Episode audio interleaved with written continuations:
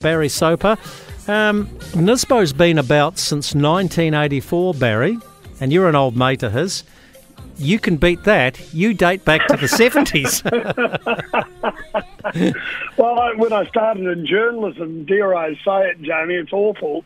1969. Well, because N- N- Nisbo called his first test two days after Rob Muldoon called the Schnapps election. Well, I was well and truly in Parliament then. I started there in 1980, so I had four years of uh, reporting on the grunter. So, so yeah, Nisbo and I are old veterans. There's no doubt about that. He's been calling the shots in one area, and hopefully, I've been trying to call the shots in the other. Uh, how bad is it going for the government at the moment?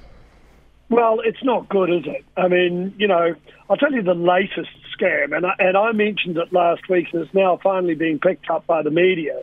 I've uh, appointed, um, and this is Willie Jackson has appointed the uh, chair of TVNZ, a, a chap with the name of Alastair Carruthers. Now, he also is the chair of the New Zealand Film Commission, appointed by this government about six or seven months ago, and there's a clear conflict of interest there. And I think the government, I've been on at the beehive now for the past week, saying this is a clear conflict. I think they're coming to the realisation that it's going to be so. Here you have yet another minister uh, being caught out making appointments that he shouldn't have made. And uh, not only that, you've got, uh, you know, the Kiri Allan debacle, that continues. And I think there'll probably be more to come on that. Yeah, that's what the rumour mill would suggest. Ingrid Leary, why doesn't she just fess up and say, I got it wrong, I should never have turned up at the mongrel mob hui?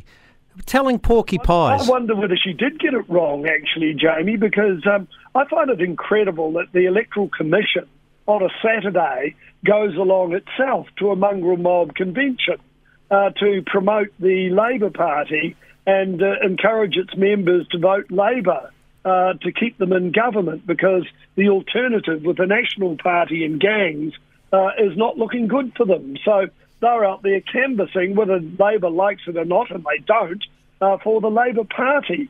Now, Ingrid Leary, she said she thought it was an Electoral Commission uh, meeting. Uh, indeed, there were Electoral Commission people there, but as soon as you walked in the door and saw all the patches on the backs and the bikes out in the car Yeah, park, you figure, figured something was amiss. Yeah.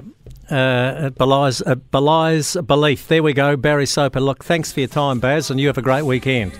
Cheers, Jamie.